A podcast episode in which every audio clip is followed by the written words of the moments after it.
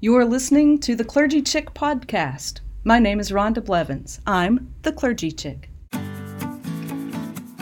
From November the 3rd, 2019, at Chapel by the Sea in Clearwater Beach, Florida, the text is Luke chapter 19, verses 1 through 10. And Jesus entered Jericho and was passing through it. A man was there named Zacchaeus he was a chief tax collector and was rich. He was trying to see who Jesus was, but on account of the crowd, he could not because he was short in stature. So he ran ahead and climbed a sycamore tree to see him because he was going to pass that way. When Jesus came to the place, he looked up and said to him, Zacchaeus, hurry and come down, for I must stay at your house today. So he hurried down and was happy to welcome him. And all who saw it began to grumble and said, He's gone to the, be the guest of one who is a sinner. Zacchaeus stood there and said to the Lord, Look, half of my possessions, Lord, I will give to the poor, and if I have defrauded anyone of anything, I will pay back four times as much. And then Jesus said to him, Today salvation has come to this house because he too is a son of Abraham. For the Son of Man came to seek out and to save the lost.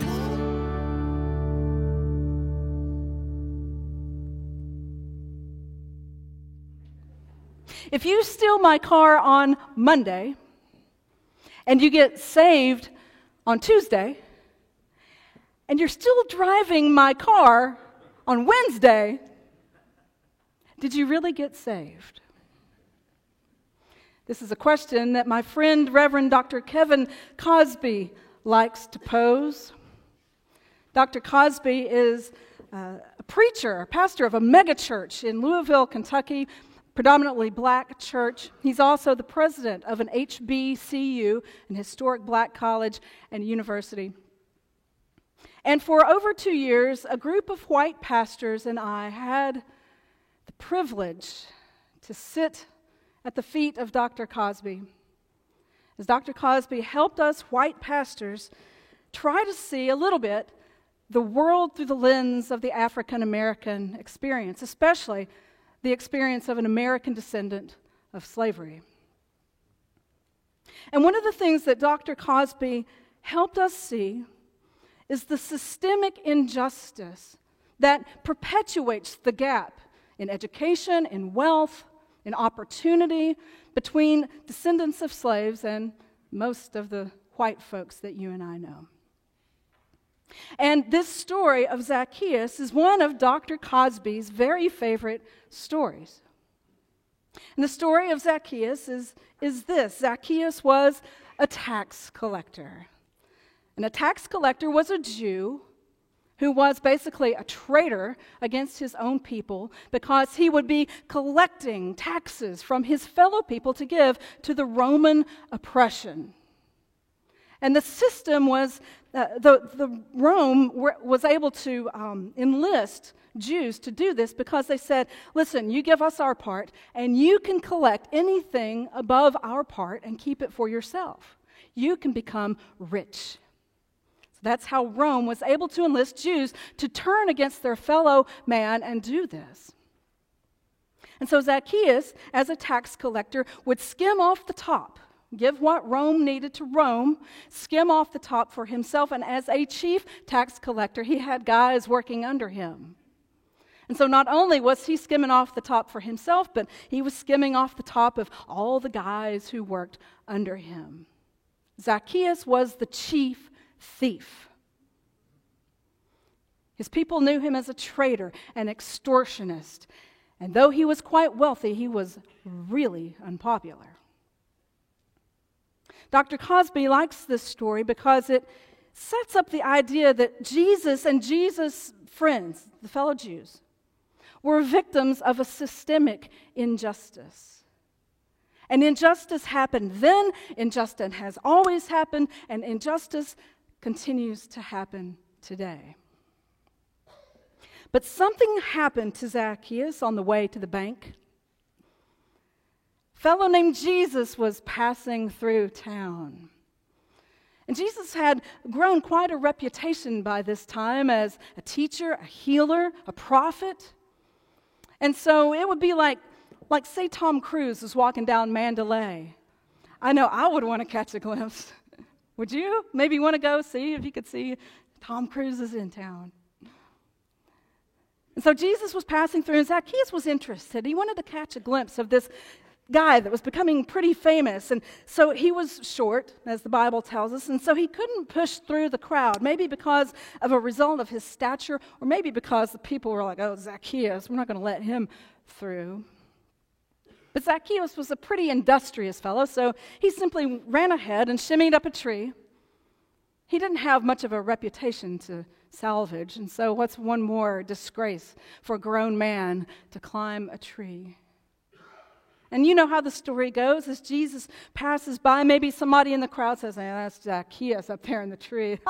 Look at old Zacchaeus in a tree. Or maybe just Jesus just knew, who knows? We don't know. But whatever the case, Jesus looks up in the tree and says, Zacchaeus, I choose you. I'm going to your house. Jesus knew who Zacchaeus was, no doubt about it. He knew what a disgrace he had been. We, he knew his reputation. He knew how he had turned against his own people to profit. And yet Jesus chose this wealthy traitor and honored him above all the rest in the city of Jericho that day. Jesus saw him for who he was. He looked across the crowd. He chose Zacchaeus. He accepted him. And Zacchaeus was saved. How do we know Zacchaeus was saved? Well, we know what happened after that encounter when Jesus saw him, chose him, and accepted him. Zacchaeus said to Jesus, Look, Half of my possessions I will give to the poor, and if I have defrauded anyone, I will pay them back four times, Lord, four times what I have defrauded them of. And then Jesus' response, there in front of the crowd and everybody, Jesus says, All right, people, today's salvation has come to this man's house because he too is the son of Abraham. See, the Son of Man has come to seek and to save the lost. Jesus saw him, Jesus chose him, Jesus accepted him, and Zacchaeus was saved. The other reason that my friend Dr. Cosby loves this passage is that not only does it point to a systemic injustice that Jesus experienced, it pointed to one who was willing to change not only himself, but the system. The system that oppressed Jesus and the other Jews. Zacchaeus got it. Some of us still don't get it today, even today. Yet there are some Christians who are beginning to get it. Just this week, NPR told a story about Princeton Theological Seminary. Princeton recently uh, set up a $27 million endowment for reparations to give scholarships to black students. Not only that, to, be, uh, to establish a black church studies. Why did they, 27 million? Not chump change for some of you, but not for me, maybe. The reason they decided to do it, here's what the president said. They had a historical audit that showed that the seminary had benefited from the slave economy, both through investments in Southern banks and from donors who profited from slavery. The seminary president went on to say this As a theology school, we use the language of confession to acknowledge our complicity with slavery. And Princeton Theological Seminary isn't the only seminary doing this. Virginia Theological Seminary in Alexandria, Virginia, recently set up an endowment as well. This is the flagship seminary of the Episcopal Church in the United States. They set up a fund because slaves help build their campus, and their endowment fund will go specifically to the descendants of the slaves who helped build their seminary campus. Here's what their seminary president explained This is the seminary, recognizing that along with repentance for past sin, there's also a need for action. A need for action. Zacchaeus didn't just say he was sorry for all that he had done, he was going to act to change the system that he was complicit in. One of the criticisms of the church, Christians in America, is that, is that we are so individual that our faith is so about us, we make it personal, but oftentimes, American Christianity, we fail to recognize that it's corporate, that faith is, is more than a personal experience, but a corporate way of living. And we love this little story, this, uh, the, the story of Zacchaeus, the wee little man who climbed up in a tree, you know, little song da, da, da, for the Lord he wanted to see. And, and we love the little story, and children love the story about this short little guy who climbed a tree. It's so cute.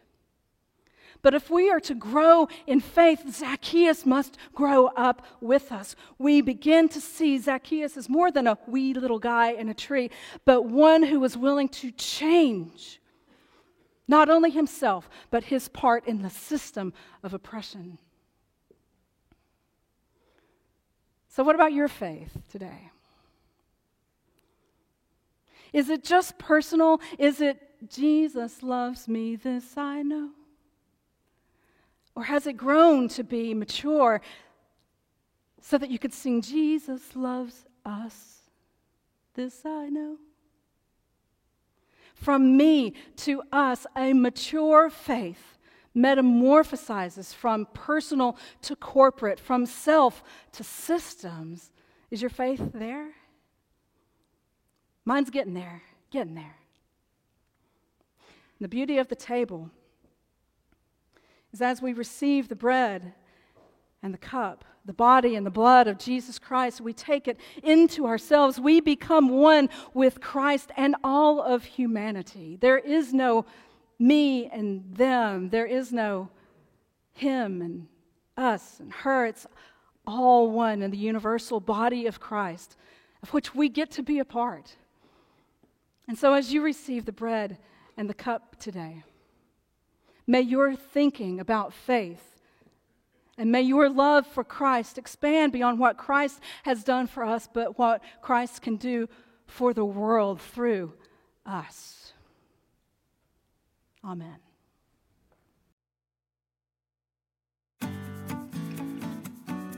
Thanks for tuning in to the Clergy Chick podcast. Until next time, keep on shining.